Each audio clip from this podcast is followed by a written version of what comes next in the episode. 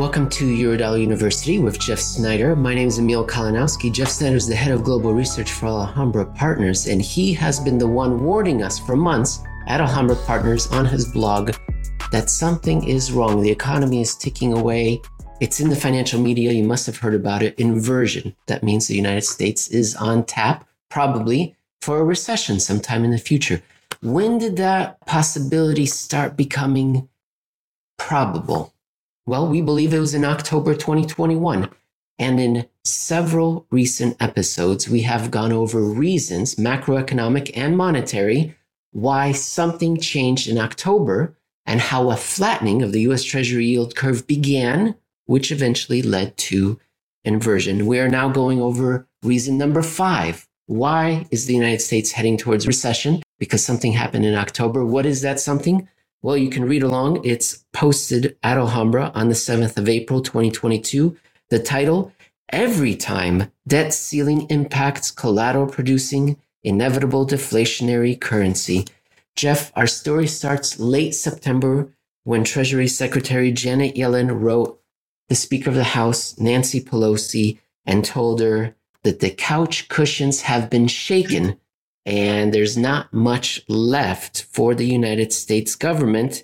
And October 18th looks like a drop dead deadline.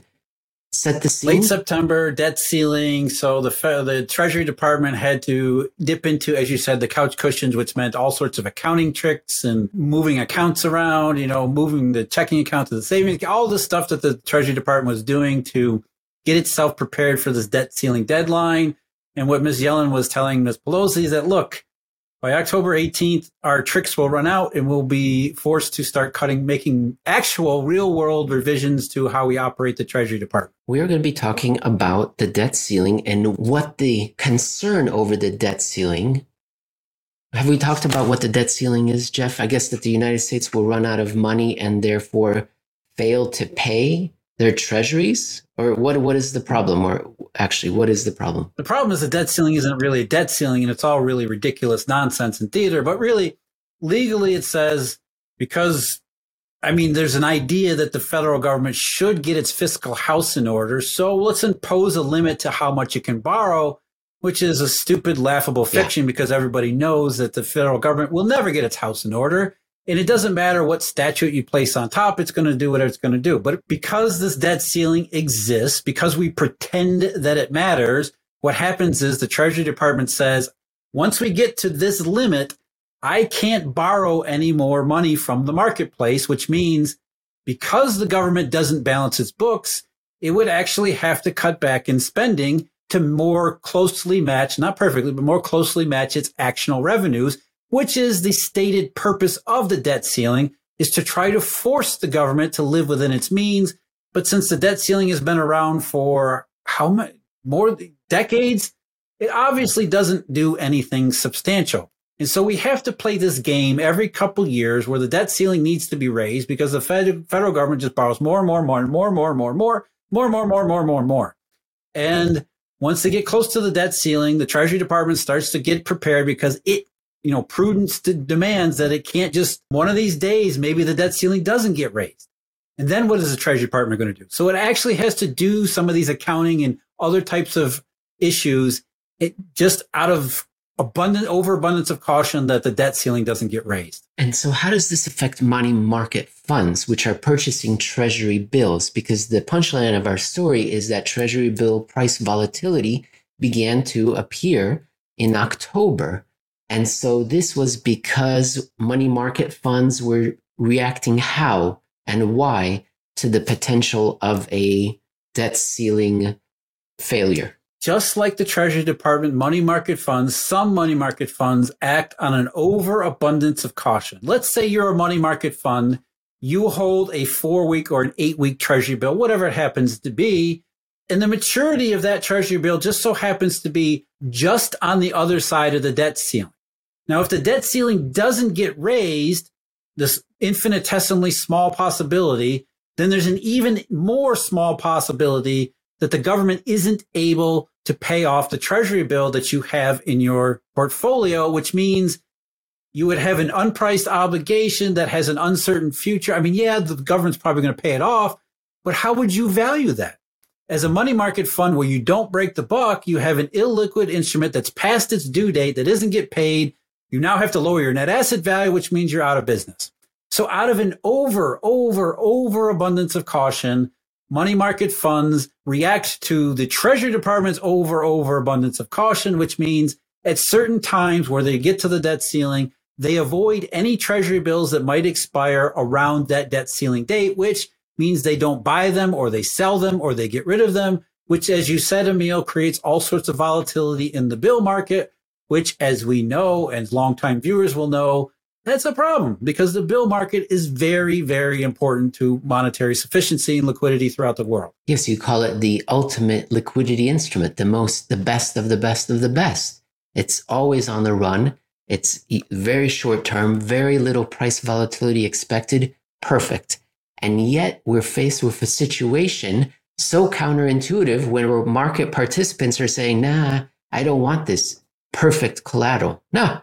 And we see the graph over here, and you've uh, put a nice red box around October 5th, where we see a spike in a treasury bill yield. This is the four week yield. And then we see a later spike again in November, at the end of November.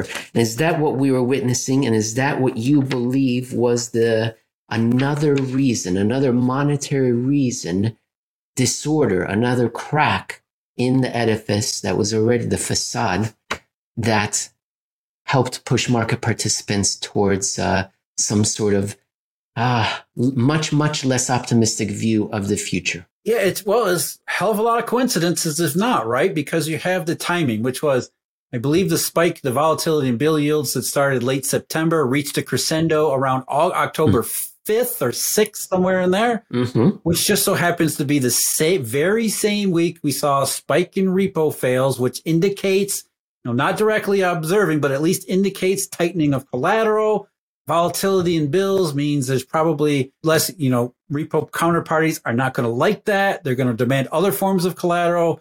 And you can see how it could kind of snowball from there.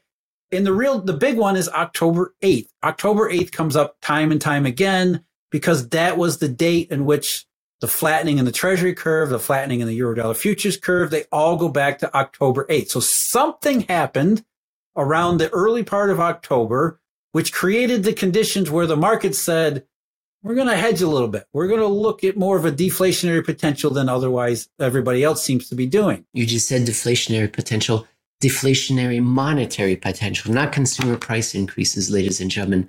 Deflationary monetary credit, collateral money, economic activity potential. Jeff, if the audience wanted to see some of our other episodes where we focus on October for monetary and macroeconomic reasons. They can learn what we thought about inventory, how it started to accumulate, episode 209, real income, how it started to flatten and stagnate, episode 2213. Also, securities lending by the Fed accelerated right in October, right in that time period. That's episode 204.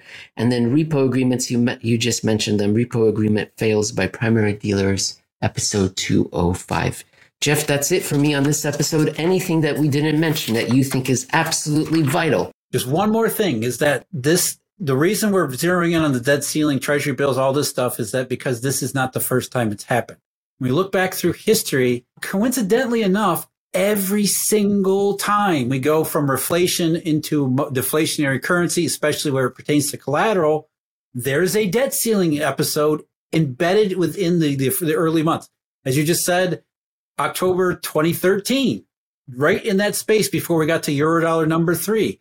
September 2017, right before we get to Eurodollar number four. We have, what was it? Uh, I forget the exact month, but in 2011, again, June. I think it was June, uh, May and June of 2011. Again, just before we get to the worst part of Eurodollar number two, debt ceiling, volatility in, in bill yields. And it's not just volatility too. It's also that one of the accounting tricks or one of the fiscal maneuvers that the Treasury Department engages in is they cut back and scale back on the availability of the issuance of Treasury bills, which means you have volatility in price at the same time the supply of them is restricted, which of course is going to be a problem because collateral is a vital part of the monetary system. So we're not saying the debt ceiling causes the issue, but it's weird how it repeats. It always seems to be there.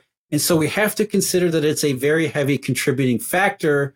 And of course, now here we are uh, more than six months later. We've seen curves go completely haywire, deflationary currency probabilities as well as prices all over the place. As we talked about with Mike Green, you know, Eurodollar futures and Fed fund futures options that are, you know, forward predictions of negative rates that are rising in value.